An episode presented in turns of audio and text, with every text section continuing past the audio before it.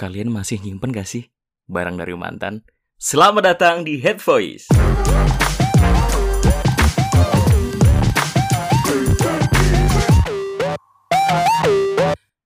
Episode terbaru kali ini gue akan ngebahas tentang salah satu film produksi dari MNC Pictures yang tayang di awal tahun 2020 ini, yaitu film Toko Barang Mantan. Sebenarnya film ini adalah salah satu film yang pengen banget gue tuh gue tonton waktu itu jadi uh, si film ini tayang sekitar bulan Februari di tahun 2020. Cuman waktu itu karena jadwal nggak memungkinkan, sebenarnya gue pengen nonton di bioskop. Akhirnya nggak bisa, terus kemudian terpotong sama pandemi, jadi ya belum sempet. Beruntung sekarang sudah ada di Netflix, jadi kamu bisa langsung nonton tanpa perlu repot-repot. Gue juga baru nemu beberapa hari yang lalu pas lagi gue uh, nerusin serial favorit gue tiba-tiba nongol di home. Wah toko barang mantan nih. Kayaknya yang kemarin gue tunggu nih ya udah gue nonton aja akhirnya. Oke. Okay.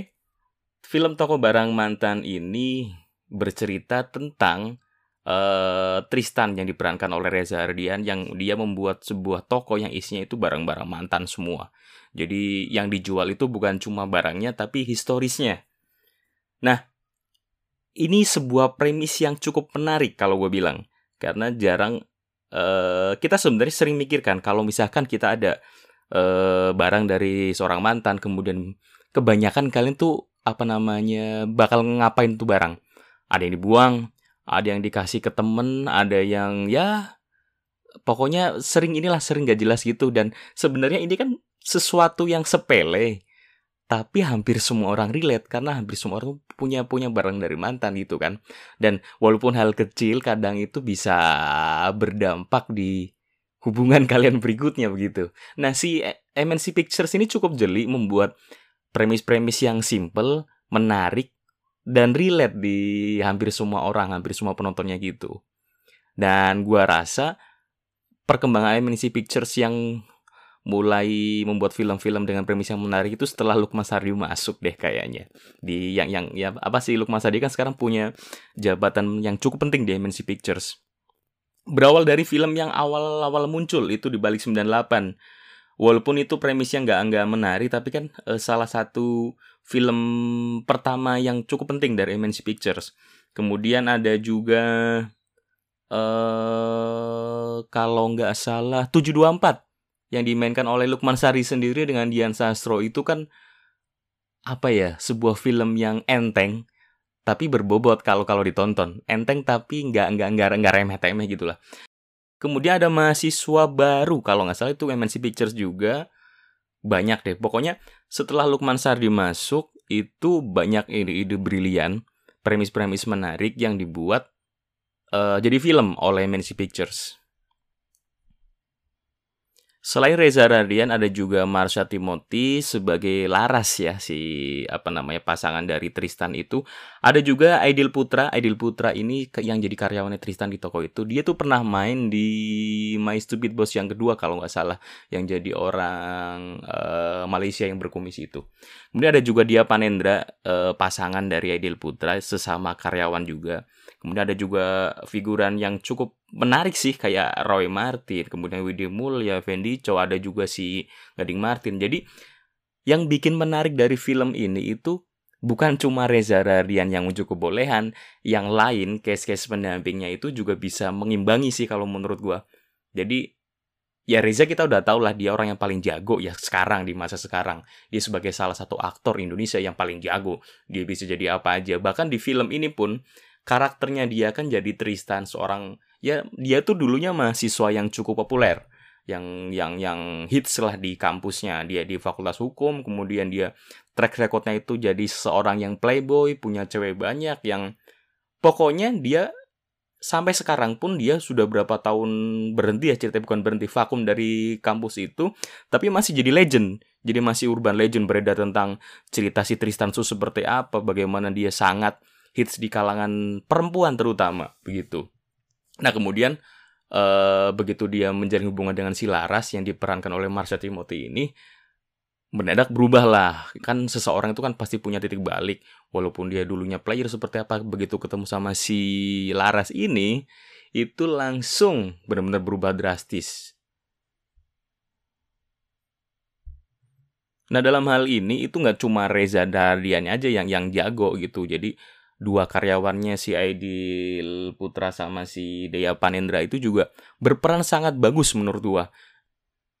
Jadi sebenarnya yang punya peran penting kan bukan cuma si Tristan atau si Reza Radian dengan Marsha Timothy ini, tapi dua orang yang berada di toko ini yang membuat film Toko Barang Mata ini jadi lebih dinamis gitu kan. Mengimbangi karakter si Reza Radian yang terlalu keras terhadap sesuatu, terlalu idealis gitu lah. Gitu masing-masing uh, aktornya tuh berperan sesuai porsinya lah gitu. Reza digambarkan seorang yang sangat idealis, yang uh, apa namanya uh, masih urahkan gitu. Jadi Reza itu ternyata masih cocok jadi seseorang anak kuliahan yang cuma pakai kaos oblong, yang pakai jeans robak robak robak robek gitu. Tapi yang yang sempet gue bingung adalah jadi si Reza itu kan gondrong ya di sini ya uh, si Tristan ini gondrong rambutnya ini kan jelas pakai wig tapi kok nggak kelihatan ya kayak natural banget gitu. Terlalu lurus sih mana terlalu kayak bintang sampo tapi oke okay, nggak kelihatan masih kayak natural aja gitu nggak masalah jadinya. Terus kemudian si Laras yang diperankan oleh Marsha Timothy juga keren keren keren banget. Jadi dia menggambarkan karakter seorang cewek yang mandiri cewek karir ya pas lah gitu. Jadi eh aktor-aktor di sini tuh berperan sangat pas nggak berlebihan nggak kurang jadi enak aja ngelihatnya. Jadi ceritanya si Tristan dengan si Laras ini dua pasangan yang udah lama putus ya nggak putus sih karena sebenarnya mereka berpisah dengan cara nggak jelas si biasa problemnya adalah si cowok nggak lulus lulus masa depannya nggak jelas gitu kan. Kemudian si ceweknya itu udah udah lulus duluan udah berkarir ya akhirnya mereka berpisah gitu. Tiba-tiba di suatu masa si Laras yang diperankan oleh Marsha Timothy ini datang ke toko barang mantan. Aneh kan gitu dan dan dan ternyata dia datang itu untuk ngasih undangan. Eh sorry ini spoiler banget ya. Jadi kalau yang nggak mau nonton ya nggak usah dengerin podcast ini kecuali kalian pengen mengulas lebih lanjut ya udah kita bahas bareng-bareng aja gitu. Soalnya gatel kalau ngebahas film gak spoiler.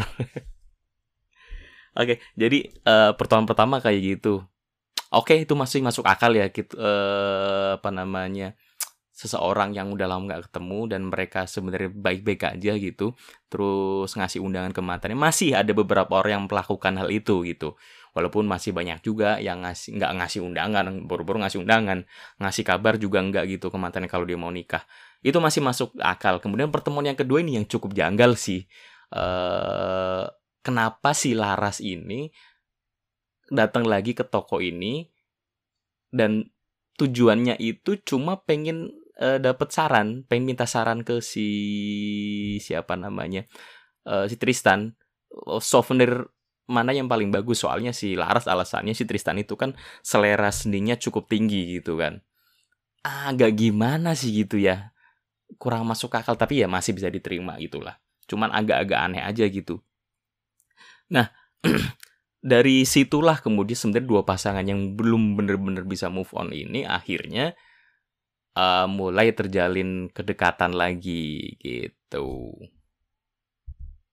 dari segi skripsi cukup dinamis ya. Maksudnya dengan premis yang simple bisa ditarik ke apa namanya sebuah permasalahan yang relate dengan hampir semua orang juga. Jadi sebenarnya uh, problem pertama di sini kan si Tristan ngiranya itu si Laras ninggalin dia itu gara-gara dia nggak punya masa depan yang jelas gitu kan. Makanya dia, dia jadi trigger untuk ngembangin tokonya dengan cara apa pun yang dia dulu idealis gitu kan. Dia pengen bener-bener menjual storynya.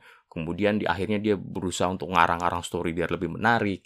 Uh, yang tadinya dia hanya mau, mau buka toko offline dia berusaha jual online juga gitu kan. Jadi pokoknya banyak idealis yang dia buang hanya karena membuktikan bahwa dia punya masa depan. Bahkan dia sempat ada adegan untuk datang ke kampus lagi untuk kuliah lagi tapi bukan untuk dirinya sendiri, memang untuk sebagai pembuktian aja gitu. Padahal problem sebenarnya adalah bukan itu. Ternyata e, masalah kenapa si Laras akhirnya ninggalin si Tristan itu bukan bukan karena dia nggak punya masa depan, bukan. Lebih karena karakternya si Tristan itu sendiri. Dia itu walaupun track recordnya itu sebagai mantan playboy gitu ya, tapi ternyata salah satu orang yang nggak bisa mengungkapkan rasa cinta, nggak bisa Padahal hal ini tuh salah satu yang paling penting bagi seorang wanita. Bener nggak? Jadi memang kan ada beberapa cowok yang nggak terbiasa mengungkapkan rasa cinta, rasa sayang, rasa kangen. Dia itu cenderung melakukan sesuatu dengan perbuatan gitu kan. Cuman kan ya wanita itu kan makhluk audio ya. Dia itu pengen denger sebenarnya apa yang di, di, di, dirasakan oleh pasangannya, apa yang uh, dirasakan. Jadi nggak nggak cuma ngeliat aja dia pengen denger langsung, pokoknya langsung aja deh gitu. Jadi masalah jadi masalah yang cukup serius bagi hubungan mereka. Kemudian dari premis yang cukup simpel ini, si penulis skrip itu bisa membawa ke permasalahan yang lebih serius gitu. Jadi ternyata karakter Tristan yang eh, awalnya mudah-mudah ganti cewek, kemudian susah mengungkapkan rasa cinta itu eh, sedikit banyak dapat pengaruh dari bapaknya. Jadi awal itu bapaknya itu sangat cinta ke ibunya ya, si istrinya ya ibunya si Tristan itu. Dia itu berkali-kali gampang banget mengucapkan rasa sayang, gampang banget memberikan hadiah jadi si Tristan itu punya sosok uh, punya gambaran oh cinta itu seperti ini gitu. Tapi tiba-tiba setelah ibunya itu meninggal, si bapaknya yang diperankan oleh Roy Martin ini dengan gampangnya berganti-ganti pasangan setelah itu. Gampang banget gonta-ganti pacar. Setelah uh, setahun setelah uh, meninggal itu langsung menikah lagi dengan orang lain gitu. Jadi dia langsung skeptis oh ini yang kemarin bilang-bilang cinta-cinta terus ngasih surprise terus ternyata nggak secinta itu nggak setia itu sama si ibunya. Padahal kan belum tentu enggak mungkin ada ada yang ya pengen move on gitu kan karena setiap orang berak bahagia gitu. Jadi cuma sudut pandang si Tristannya aja yang begitu. Itu yang menyebabkan hubungan dia dengan orang tuanya juga akhirnya berantakan. Hubungan dia dengan uh, apa namanya ibu tirinya juga berantakan padahal semuanya sebenarnya baik-baik aja gitu pengen baik-baik aja gitu nah akhirnya itu dari permasalahan simpel kayak itu bisa ditarik ke benang merah gitu ke ke masa lalu jadi kan sebenarnya apa yang terjadi sekarang tentang seseorang karakternya seperti apa, eh, apa yang dia lakukan itu kan sedikit banyak dapat pengaruh dari masa lalu. Bagaimana orang tua memperlakukan anaknya gitu kan. Itu yang bikin skrip ini jadi lebih keren. Kemudian soal tempat juga asik banget sih sebenarnya kan setnya nggak banyak ya, e, walaupun ada beberapa di kantor, ada di taman, ada di rumah, tapi yang lebih banyak itu di sekitaran e, toko barang mantan ini. Jadi satu apa namanya lingkungan ada coffee shop, ada toko bunga, ada e, toko barang mantan, di atasnya ada dokter gigi gitu. Itu dinamis banget, warnanya juga asik gitu kan beberapa film MC Picture dulu sih penggarapannya lebih mirip dengan sinetron ya. Entah sinematografinya ataupun artistiknya gitu. Tapi sekarang sih mulai keren. Kalau menurutku mulai asik terutama si film toko barang mantan ini. Setnya bagus banget. Cuman ada beberapa hal yang gak gua suka sih dari film barang barang mantan ini. Kayak uh, jadi sebenarnya kan ceritanya ada satu tante tante pelanggan yang selalu ngeborong barang apa saja yang ada di situ gitu kan yang ada di tokonya si Tristan. Belinya selalu banyak dan ternyata ketahuan bahwa dia itu utusan dari bapaknya Tristan. Jadi dia disuruh untuk ngebantu uh, kan tahu nih anaknya sebenarnya pengen mandiri rebel gitu kan nggak mau pulang ke rumah nggak mau minta duit malu. Nah si bapaknya itu ngebantunya dengan cara membeli barang-barang Tristan nyuruh orang untuk beli kemudian barangnya ditampung aja di gudang. Cuman proses ketahuannya terlalu terlalu sederhana sih. Jadi secara verbal diceritakan eh kok mau tutup tokonya sih? Kan nanti tante gimana? Baru si tantenya ngejelasin bahwa selama ini dia beli itu suruhan dari bokapnya. Terlalu remeh sih sebenarnya bisa dibikin dramatis lagi gitu kan. Bisa dibikin tanpa sengaja si Tristan tahu atau tanpa sengaja gimana. Itu lebih lebih menarik lebih dapet apa namanya klimaksnya sih kalau menurutku permasalahan jadi lebih besar. Itu satu. Kemudian ada uh, oh ya scene akhirnya. Scene akhir itu kan ditutup dengan happy ending gitu kan ya. Akhirnya padahal awalnya si Laras itu udah mau balik ke tunangannya lagi.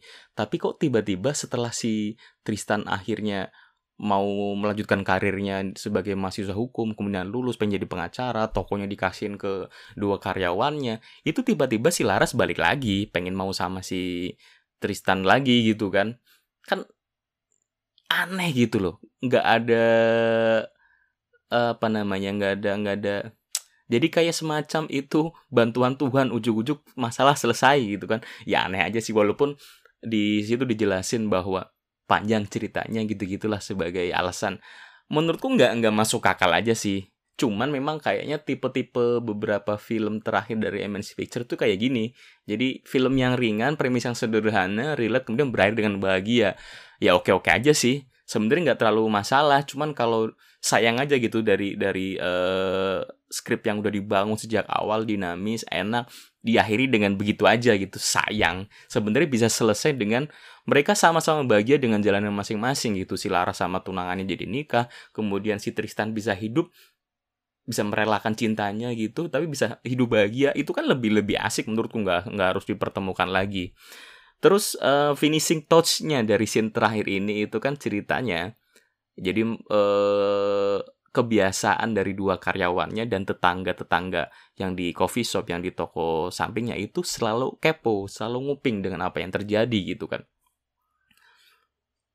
waktu si Lara sama si Tristan itu baikan di, eh, yang happy ending itu pada nguping tuh yang di coffee shop, yang di warung, di mana. Sebenarnya mungkin itu lebih bagus lagi kalau yang pertama nguping, yang pertama kepo itu dua karyawannya. Karena balik lagi ke orang yang terdekat dulu, pengen tahu endingnya gimana gitu kan. Baru kemudian dari luar mulai mendekat-mendekat, akhirnya ngumpul semua. Baru itu baru lebih lebih kerasa gongnya. Ya nggak penting sih sebagian orang mungkin nggak peduli-peduli amat dengan, dengan scene yang seperti itu ya itu pribadi gue aja jadi terserah sepakat atau enggak jadi setelah si Lukman Sardi masuk ke MNC Picture ini lumayan membawa dampak yang besar. Ada banyak film-film yang berkualitas dengan premis yang menarik mulai bermunculan.